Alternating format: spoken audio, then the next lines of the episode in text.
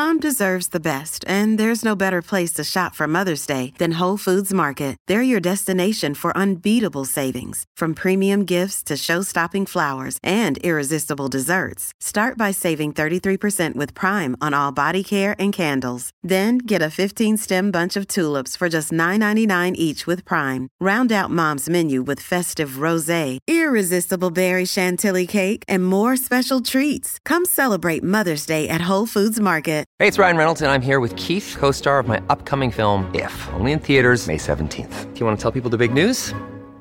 All right, I'll do it. Sign up now and you'll get unlimited for $15 a month and six months of Paramount Plus Essential Plan on us. Mintmobile.com slash switch. Upfront payment of $45 equivalent to $15 per month. Unlimited over 40 gigabytes per month. Face lower speeds. Videos at 480p. Active Mint customers by 531.24 get six months of Paramount Plus Essential Plan. Auto renews after six months. Offer ends May 31st, 2024. Separate Paramount Plus registration required. Terms and conditions apply if rated PG. Storie Libere presenta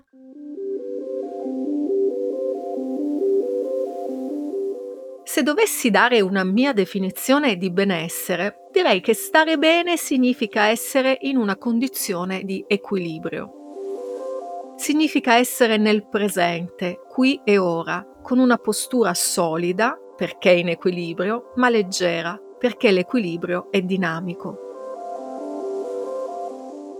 Il nostro corpo cambia continuamente ed è impensabile una condizione di staticità, ce lo insegna proprio il nostro sistema immunitario, che si muove continuamente tra protezione e tolleranza, trovando proprio nel giusto equilibrio tra le due condizioni la sua postura corretta. Proprio perché benessere significa equilibrio, anche per il sistema immunitario, come per tutto quello che noi siamo, non è possibile un approccio unico, un'azione solitaria che ci possa condurre ad una condizione di salute. Per stare bene, per dare equilibrio al nostro sistema immunitario e quindi al nostro corpo, non ci sono quindi ricette semplici, rapide e miracolose. Non basterà una settimana o un mese di dieta, così come non servirà prendere i migliori integratori. Non basterà sfinirsi in palestra una volta ogni tanto o recuperare il sonno perso la domenica mattina. Serve invece un approccio globale, equilibrato e completo. Di alimentazione abbiamo già parlato abbondantemente, quindi oggi, nel nostro ultimo appuntamento, daremo uno sguardo proprio a questo approccio globale alla salute del nostro sistema immunitario, analizzando quali altri comportamenti, oltre alla corretta nutrizione, possono contribuire a mantenere o ritrovare il giusto equilibrio. Mi chiamo Antonella Viola, sono un'immunologa, ricercatrice e divulgatrice scientifica e da diversi anni insegno patologia generale all'Università di Padova. Questo è Una cura tutta tua, un podcast che è un viaggio alla scoperta del nostro sistema immunitario un episodio dopo l'altro, impareremo a conoscere meglio il nostro corpo, a rafforzare le difese e a migliorare il nostro stile di vita, cercando sempre l'equilibrio.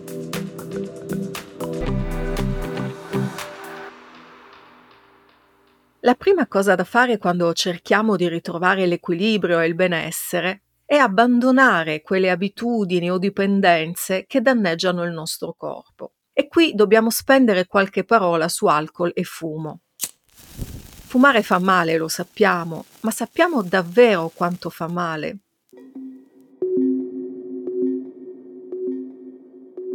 Secondo i dati dell'Istituto Superiore di Sanità, il fumo di tabacco è non solo responsabile di un terzo di tutte le morti per cancro, ma anche del 15% circa di tutti i decessi che avvengono quindi per qualunque causa.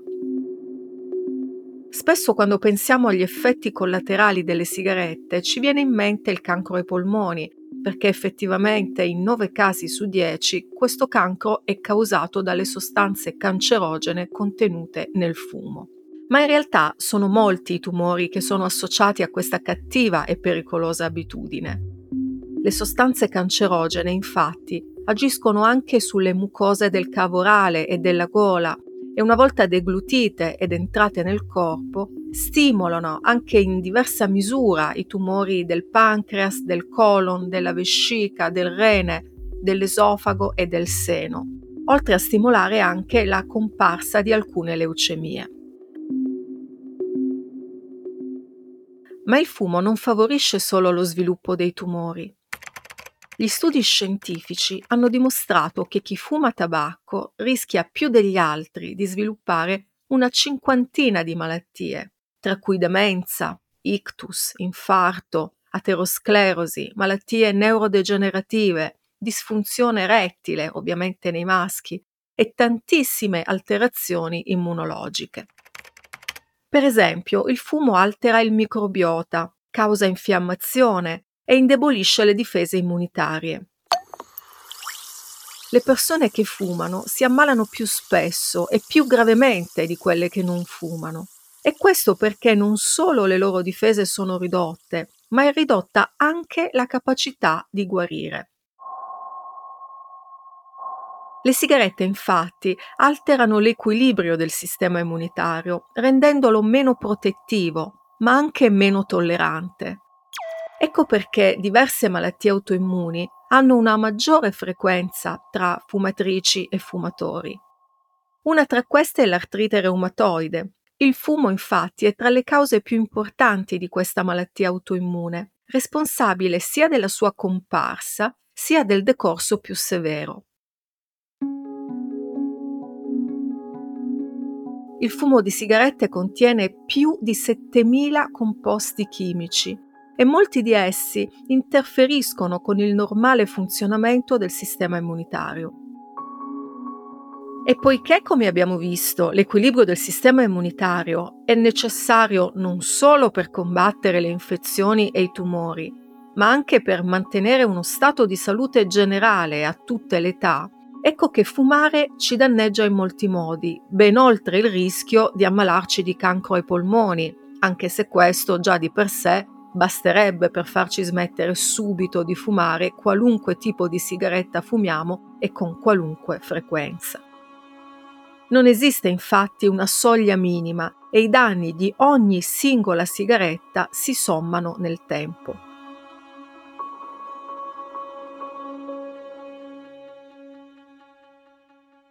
Un altro comportamento che dobbiamo abbandonare è il consumo regolare di bevande alcoliche. Naturalmente qui non stiamo parlando di abuso, perché credo che su quello non ci sia molto da aggiungere. Sappiamo tutti che l'abuso di alcol fa malissimo a tutto il nostro corpo, dal fegato al cervello, dall'intestino al cuore. Oggi dobbiamo però fare un passo in più e cercare di capire se anche un consumo moderato di alcol, per intenderci un bicchiere di vino a pasto, può rappresentare un rischio per quell'equilibrio che ci porta al benessere. Diversi studi hanno confermato che anche un consumo moderato di alcol può favorire lo sviluppo di alcuni tipi di cancro, tra cui quello del colon e della mammella. L'alcol, qualunque tipo di alcol, è un cancerogeno ogni singolo drink aumenta del 6% nella donna il rischio di cancro della mammella, che già con il secondo bicchiere vede aumentare del 27% tale rischio. Dovete sapere che in Italia sono 10.000 i nuovi casi di cancro causati dall'alcol.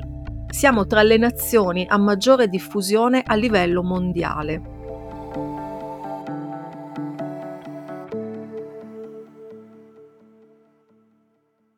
Purtroppo queste cose non vengono dette perché gran parte della nostra economia è basata sulla produzione di vino o alcolici in generale. Eppure uno studio inglese pubblicato di recente sulla rivista Nature Communications ha dimostrato che persino l'abitudine di bere una sola bevanda alcolica al giorno, il famoso bicchiere di vino a pasto appunto, oppure l'aperitivo che prendiamo dopo il lavoro, ha effetti importanti sul nostro cervello. E quando dico importanti mi riferisco a una riduzione della massa cerebrale, del volume del cervello. Il cervello di chi beve, anche in maniera moderata, è più piccolo rispetto al cervello di chi non consuma alcun tipo di bevanda alcolica.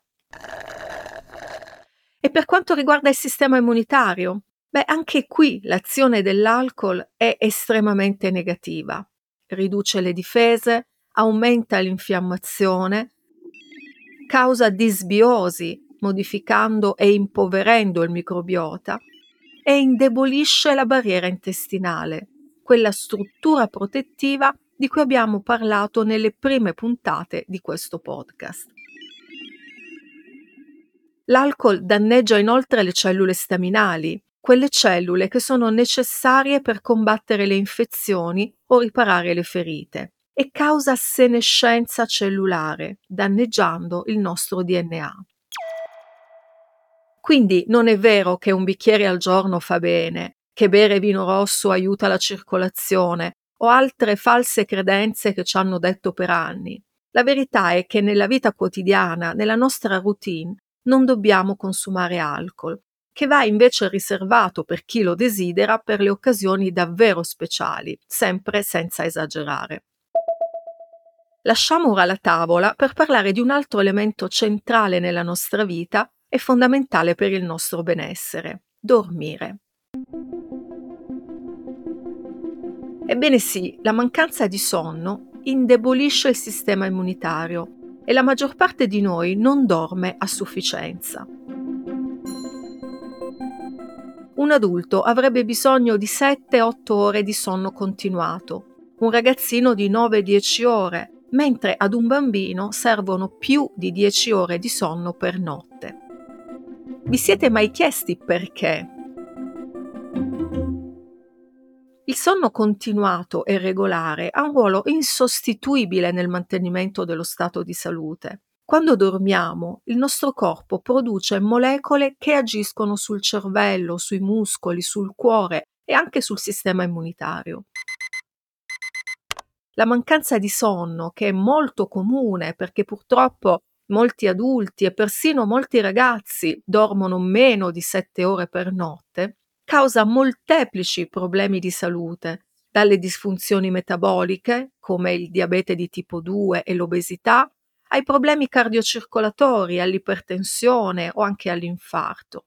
Inoltre la privazione del sonno è associata a disturbi neurologici e psichiatrici, è associata ad ansia, a depressione.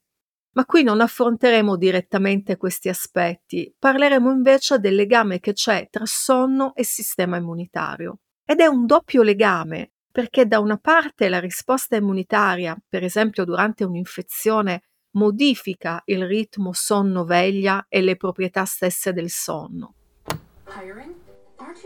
Dall'altra però è anche chiarissimo come dormire sia necessario per permettere al sistema immunitario di funzionare in modo bilanciato e di come la privazione del sonno, alterando e indebolendo il sistema immunitario, a lungo andare ci faccia ammalare.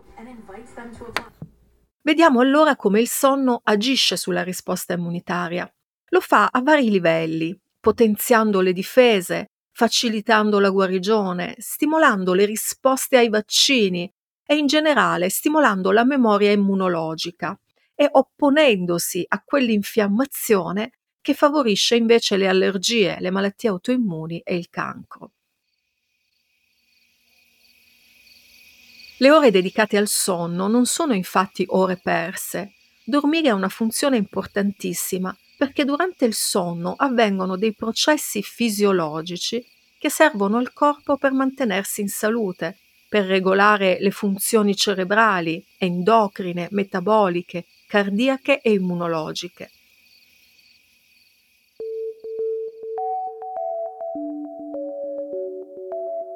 Nei bambini e nei ragazzi, poi, il sonno è fondamentale per il corretto sviluppo del corpo, attraverso ormoni e fattori di crescita che vengono rilasciati solo durante le ore notturne. Ma anche per gli adulti il sonno è essenziale, non solo per le ragioni già elencate, ma anche per contrastare l'invecchiamento precoce. La mancanza di sonno è legata all'aumento della senescenza cellulare e quindi allo sviluppo di tumori e all'invecchiamento in generale.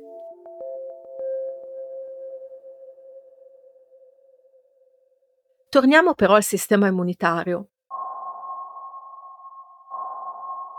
Durante la notte, mentre riposiamo, il sistema immunitario lavora tantissimo. Per esempio, durante il sonno ci sono picchi di citochine che servono a fortificare le cellule deputate all'immunità.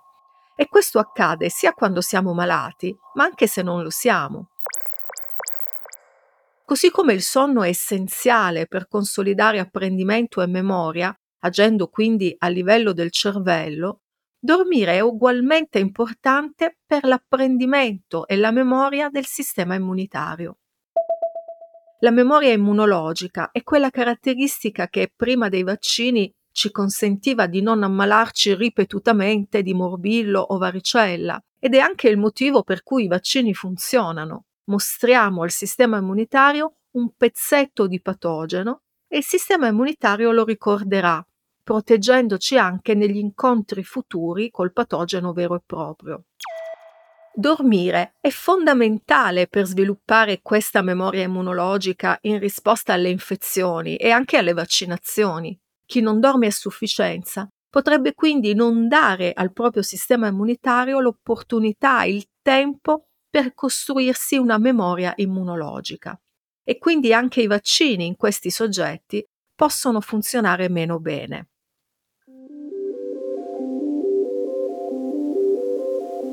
Non sappiamo esattamente come e perché il sonno fortifichi l'immunità, ma i ricercatori ritengono che sia proprio la produzione di ormoni e citochine a regolare queste funzioni del resto, se vi ricordate, abbiamo già parlato del rapporto tra energia e sistema immunitario, ma ricapitoliamo velocemente. La regolazione del complesso network che è la risposta immunitaria richiede molta energia e infatti nelle persone che non mangiano a sufficienza si instaura uno stato di immunodeficienza. Durante il sonno l'attività muscolare è rallentata e questo lascia libera energia che può essere finalmente dedicata al sistema immunitario. Da un punto di vista evolutivo, sottrarre energia durante il sonno per riparare le ferite o combattere le infezioni o per stimolare la memoria immunologica è strategicamente utile perché durante il periodo di veglia questo potrebbe essere rischioso. Inoltre le citochine potrebbero alterare alcune funzioni cognitive, renderci per esempio meno lucidi e quindi è meglio fare in modo che il loro picco di produzione avvenga mentre ci riposiamo. Non solo, la melatonina, l'ormone che regola il nostro ritmo sonno-veglia e che è prodotto di notte, ha un'azione protettiva dai danni della risposta infiammatoria. Questo significa che un'azione infiammatoria notturna potenzia l'immunità, ma non è dannosa per i nostri stessi tessuti. In una parola, c'è l'equilibrio, c'è bilanciamento. Ecco perché dormire 7-8 ore di notte aiuta il sistema immunitario a trovare quell'equilibrio tra protezione e tolleranza che è essenziale per il nostro benessere. Ed ecco perché la privazione del sonno è associata ad una maggiore probabilità di sviluppare allergie o di avere sintomi e reazioni più severi. Uno studio ha dimostrato che la mancanza di sonno nelle persone allergiche alle arachidi le rende molto più sensibili, cioè il loro rischio di avere un attacco allergico è estremamente maggiore.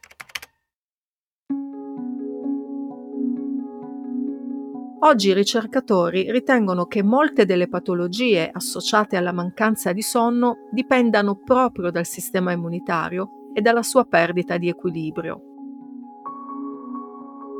Questo come si traduce?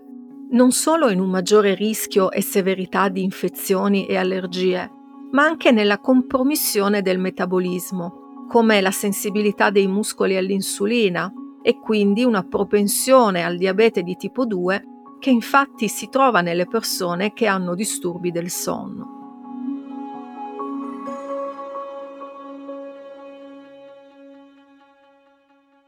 come accennavamo prima, anche le disfunzioni neurologiche e i problemi psichiatrici potrebbero dipendere dalle alterazioni immunologiche. Quindi, per riassumere, chi non dorme bene è più infiammato perché il ritmo della produzione delle citochine è alterato. E ormai sappiamo che l'infiammazione persistente è alla base di quasi tutte le patologie della nostra società. Nonostante quindi ci siano molte persone che si sono abituate a dormire poco e riescono ad essere attive e magari anche lavorativamente produttive con 5 ore di sonno per notte, eh, il sistema immunitario purtroppo non si abitua a questi ritmi imposti dal nostro stile di vita. Anche di attività fisica abbiamo parlato, ma ci siamo focalizzati sull'aspetto legato all'invecchiamento mentre qui vorrei ricordare che l'esercizio fisico è importantissimo per il bilanciamento delle risposte immunitarie. Partiamo da quello che sappiamo con certezza. L'attività fisica costante e moderata tiene sotto controllo il peso, contrasta l'accumulo di tessuto adiposo, soprattutto quello viscerale, quello peggiore, e quindi combatte l'infiammazione cronica di basso grado. sono un ottimo punto di partenza quei 150 minuti alla settimana di esercizio aerobico associati a un paio di sessioni dedicate a sviluppare la forza di cui abbiamo parlato nella quinta puntata. L'azione invece dell'attività fisica sulle difese contro le infezioni è più complessa.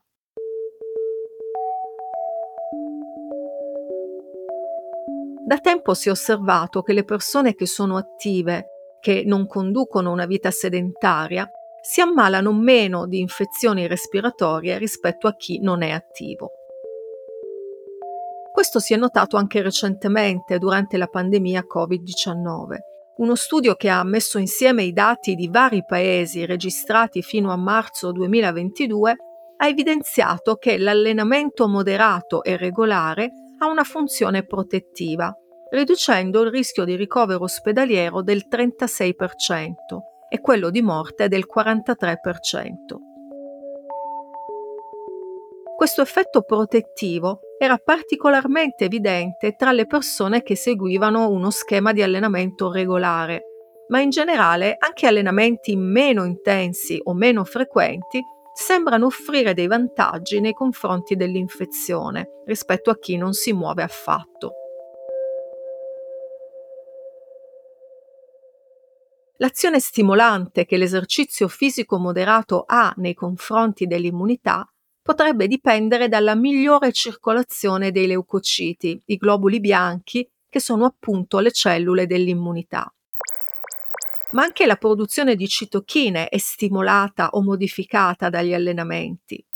Inoltre ci sono effetti non diretti che non vanno trascurati. Uno è quello che abbiamo già ricordato, cioè la riduzione del tessuto adiposo viscerale, ma anche la produzione di neurotrasmettitori che agiscono sul ritmo sonno-veglia e che favoriscono quindi il sonno.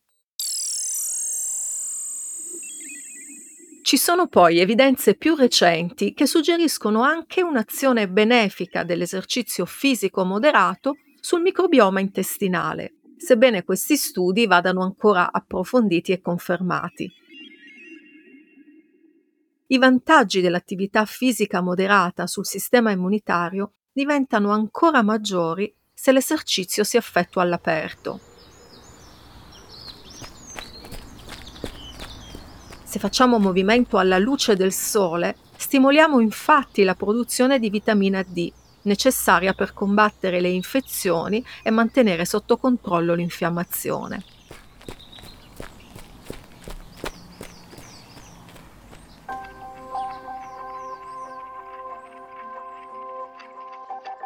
Avrete notato che ho continuato ad usare l'aggettivo moderato riferendomi ai benefici dell'esercizio fisico. E non è un caso. L'attività fisica molto intensa, come quella di un maratoneta o di ciclisti professionisti, può al contrario inibire la risposta immunitaria. Sebbene ci sia ancora molta discussione tra gli addetti ai lavori, si ritiene che il rischio di infezioni respiratorie sia molto ridotto nelle persone che svolgono attività fisica moderata, ma che sia invece maggiore in chi si allena in maniera eccessiva.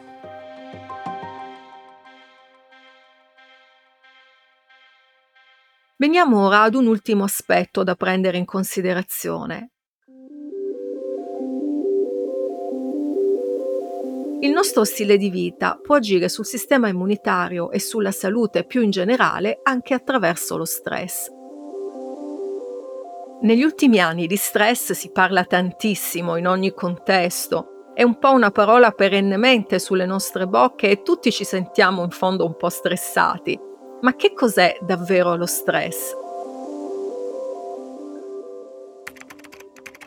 Possiamo definirlo come la risposta del corpo alle difficoltà o eventi impegnativi da vari punti di vista, per esempio pericolosi o estenuanti, comunque situazioni che ci sembra di non riuscire ad affrontare, che ci mettono sotto pressione. Lo stress è una sensazione comune a molte persone e in alcuni casi, quando è di breve durata, ha lo scopo di aiutarci ad affrontare un pericolo o una sfida al meglio delle nostre possibilità.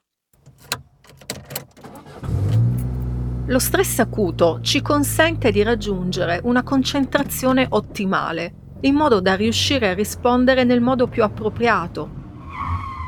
Come quando riusciamo a schivare un pericolo sulla strada o rispondiamo brillantemente ad una domanda durante un esame o un concorso. I segnali rilasciati, gli ormoni e i neurotrasmettitori ci rendono infatti vigili, pronti e reattivi.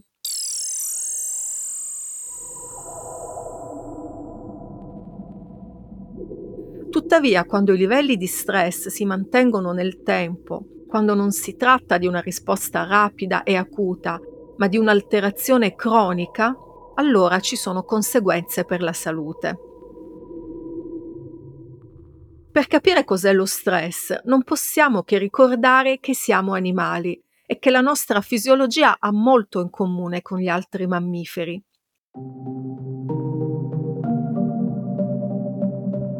Nel mondo animale la risposta allo stress è legata alla risposta al pericolo imminente e quindi a quella che viene descritta come reazione di attacco o fuga.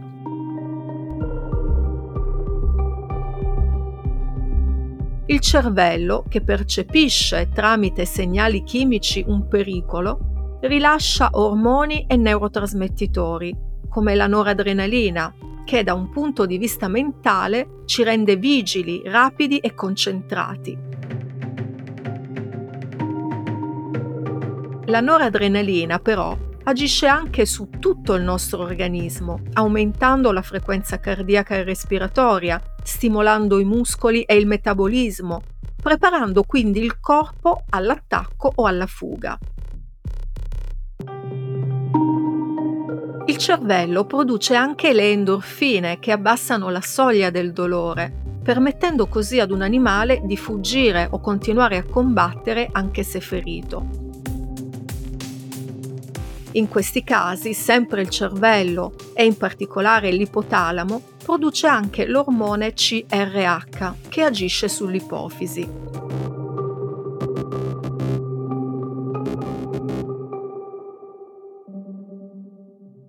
L'ipofisi è quella che potremmo considerare la ghiandola maestra perché traduce i messaggi inviati dal cervello in ormoni in grado di attivare risposte specifiche nei vari tessuti del corpo. In particolare nel caso dello stress, l'ipofisi andrà a stimolare il surrene, una ghiandola che si trova sopra il rene, appunto come dice il nome. Il surrene stimolato rilascerà adrenalina, noradrenalina e cortisolo. E veniamo dunque al famigerato cortisolo. Perché dico famigerato? Perché tutti noi pensiamo che sia qualcosa di negativo. Invece nel breve periodo il cortisolo ha un'azione positiva. Attiva il metabolismo, mobilizza le riserve energetiche allo scopo di renderle disponibili e stimola il sistema immunitario, che deve essere pronto a intervenire laddove ci fosse una lesione. Il problema è che noi umani moderni dobbiamo affrontare uno stress cronico, spesso dovuto allo stile di vita, il sovraccarico di impegni, doveri, responsabilità. Uno stress che quasi mai trova una soluzione nella reazione di attacco o fuga. Difficilmente siamo in grado di fuggire dallo stress che deriva da una situazione pesante sul lavoro, magari combinata ad una relazione affettiva in crisi o a problemi di salute che riguardano le persone che amiamo. Ecco che nel sangue si accumula cortisolo e questo accumulo causa alterazioni metaboliche gravi che sfociano nella perdita di massa muscolare, nell'induzione dell'osteoporosi, cioè del consumo delle ossa, e nell'accumulo di grasso, nel diabete e nell'obesità. Il cortisolo causa alterazioni cardiocircolatorie, depressione, ansia e disturbi nella sfera sessuale. Soprattutto negli uomini lo stress cronico causa impotenza, eiaculazione precoce e calo del desiderio. Per quanto riguarda le difese, mentre abbiamo visto come lo stress acuto stimoli il sistema immunitario, al contrario, alti livelli costanti di cortisolo sopprimono le difese, rendendoci più vulnerabili alle infezioni e allo sviluppo di tumori. Persino la risposta ai vaccini è ridotta nei soggetti stressati. Una ricerca effettuata su studenti ha dimostrato che la velocità di rimarginare una ferita era ridotta del 40% quando gli studenti erano sotto esame rispetto ai periodi di vacanza. Ma perché andiamo incontro allo stress? Come possiamo riconoscerlo?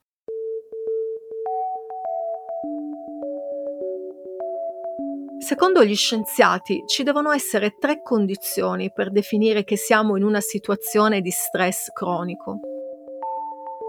La prima è che il cervello deve mostrare un'attività più intensa del normale associata al rilascio di ormoni e neurotrasmettitori. Tuttavia questa circostanza da sola non è sufficiente perché gli stessi ormoni sono rilasciati anche per situazioni che non ci causano stress, ad esempio quando mangiamo, facciamo sport o quando abbiamo un rapporto sessuale. Il cortisolo è legato ad uno stato di eccitazione, positiva o negativa che sia. Quindi da solo non è sufficiente, serve una seconda condizione. Dobbiamo avvertire quella sensazione di eccitazione come negativa. Per esempio, parlare in pubblico stimola la produzione di cortisolo, ma questo è uno stress solo nelle persone che potendo eviterebbero volentieri di farlo che sentono questa azione come negativa per il loro benessere.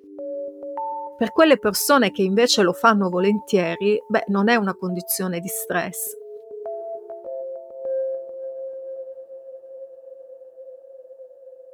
Infine c'è una terza condizione che pesa molto nello stress cronico, la nostra possibilità di controllare la causa dello stress. Se io vivo male nel posto dove lavoro e so che però, volendo, posso lasciarlo e cambiare occupazione o azienda, allora il mio livello di stress sarà estremamente più basso rispetto a chi invece si sente in trappola e sente di non avere il controllo. Quindi, concludendo, possiamo definire lo stress come una condizione in cui ci si sente agitati in maniera negativa, in ansia per qualcosa che vorremmo allontanare da noi, un ambiente di lavoro ostile, una bolletta da pagare, un compito nuovo da svolgere, un problema in famiglia. Ma l'entità dello stress dipenderà da come noi percepiamo questa situazione, se ci sentiamo capaci di contenerla e controllarla o se invece ci sentiamo travolti da essa.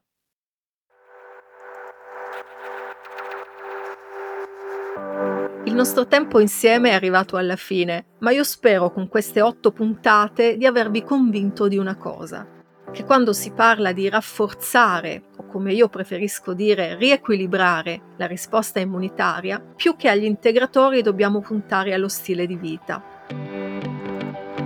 Forse lo abbiamo già detto, ma è bene ribadirlo. Naturalmente non c'è una ricetta che valga per tutti. Per qualcuno bisognerà partire dall'alimentazione e dall'esercizio fisico, per altri sarà invece necessario dormire di più e ritrovare serenità. Qui più che la scienza ci aiuterà l'introspezione e il buonsenso, perché non siamo tutti uguali e ciò che rilassa me potrebbe essere stressante per un'altra persona. Per qualcuno, per esempio, funziona la meditazione, che sembra avere un effetto importante e benefico sul sistema immunitario. Per me sarebbe solo fonte di stress e preferisco ritrovare il mio equilibrio facendo una passeggiata nella natura, leggendo un bel libro o ascoltando musica. L'importante è capire cosa ci rilassa davvero, cosa ci dona serenità. E naturalmente tra le cose che stemperano lo stress e stimolano il sistema immunitario deve esserci passare del tempo in compagnia e ridere con gli amici. E probabilmente, come nel caso dell'alimentazione, anche qui il segreto sta nella varietà, nell'accogliere la novità, il cambiamento, che in fondo è ciò che noi chiamiamo vivere.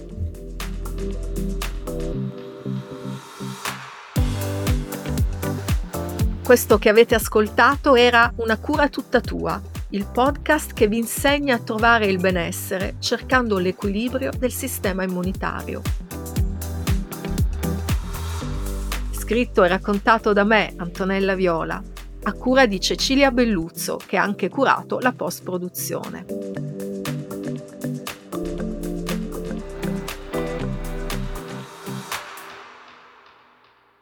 Una produzione storielibere.fm di Gianandrea Cerone e Rossana De Michele.